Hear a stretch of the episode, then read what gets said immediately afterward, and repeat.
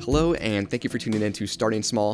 In this episode, I sit down with Joe Foster to talk about his excitement to coming to the United States to speak at Starting Small Summit live. I had Joe on the podcast in the fall of 2020, and now we're excited to bring Joe over to share his story with creating Reebok. In this call, we talk about what Joe has been up to.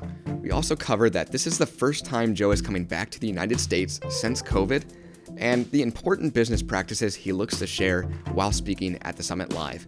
I hope you enjoy this conversation. Hello, everyone, and thank you for tuning in to Starting Small. Today, I'm joined by Joe Foster himself, the founder of Reebok. Joe, again, it's great to talk with you. Thank you so much for taking the time to do this. Thank you, Cameron. It's an absolute pleasure. And it's going to be delightful coming over there. Oh, we're looking forward to this.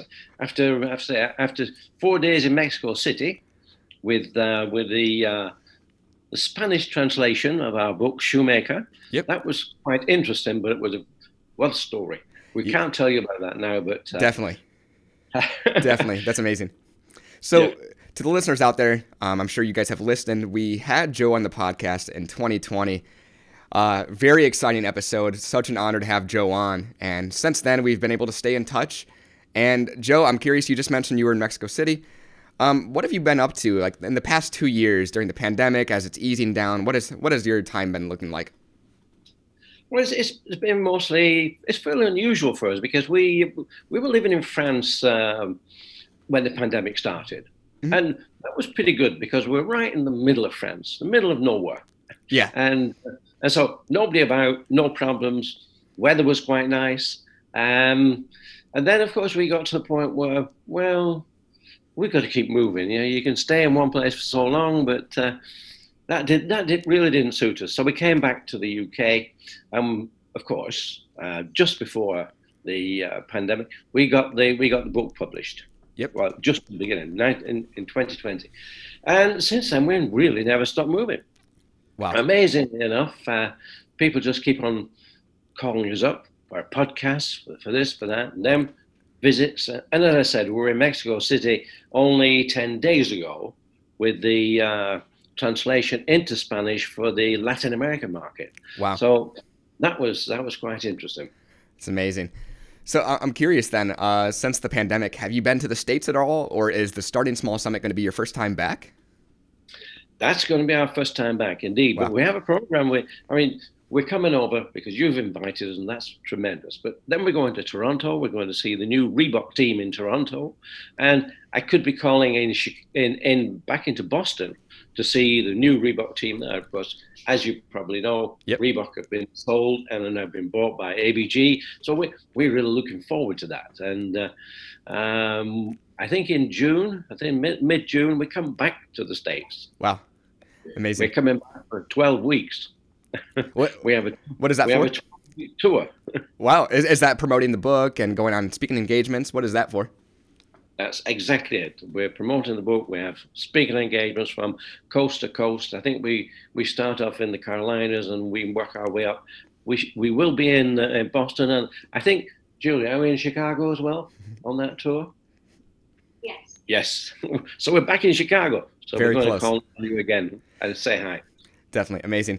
So you you mentioned uh, the acquisition or the, the recent sale of Reebok. I'm curious what what's going through your mind when that happened. How is the excitement looking for the future of Reebok? Just touching on that that as well. Well, I mean, uh, Adidas bought the company for a lot of money. Yeah. But they didn't really look after the company.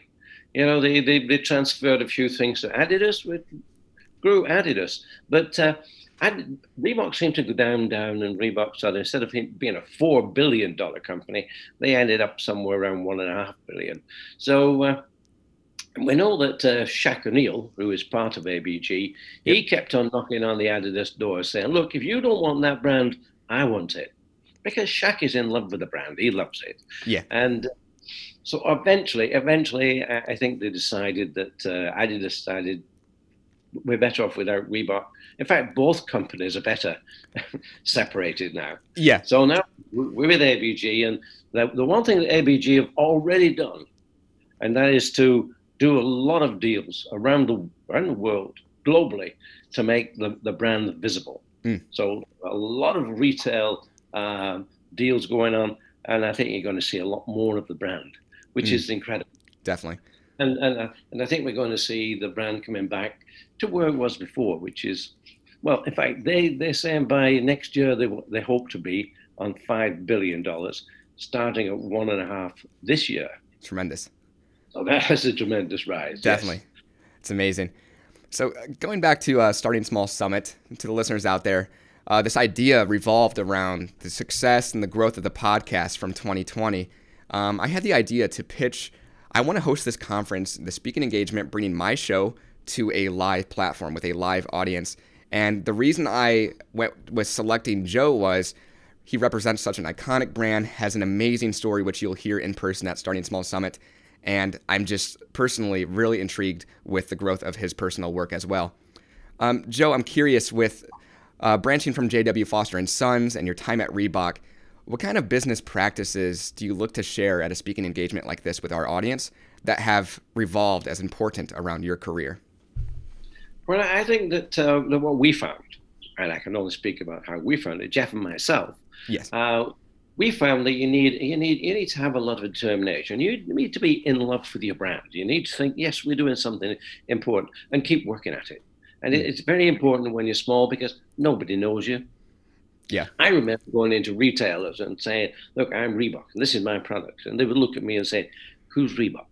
Yeah, well, yeah, who's Reebok? And and that question that question got to me, and it was like, "Who's Reebok?" And uh, and then they would sort of uh, look at this shelf and you say, well, look, I've got Adidas and I've got Dunlop. Why do I need Reebok? Mm. That was another question that got at me. Why? Yeah.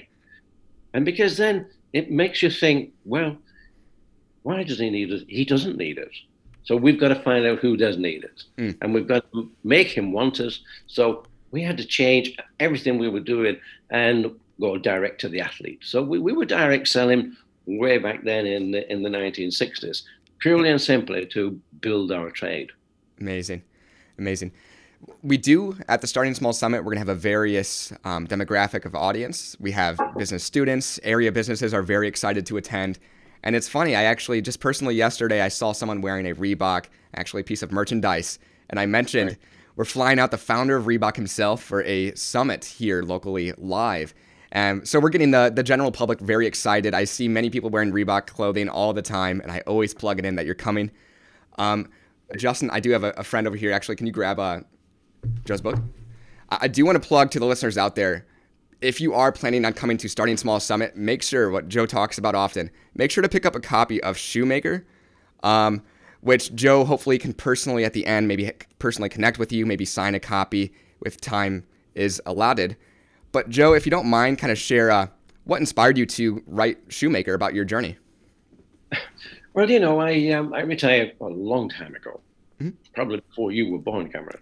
I, I retired in 1989, and uh, I decided to take it easy a bit and go to Tenerife, which is a very nice island off uh, North Africa, the Canaries, and relax in the sun.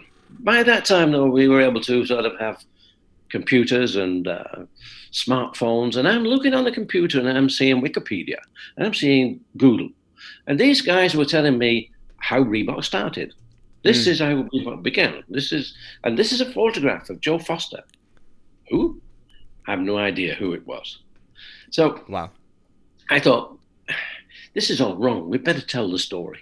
Mm. And uh, we'd better start from the beginning. And that's my grandfather, way back in 1895, inventing the spike running shoe. Wow.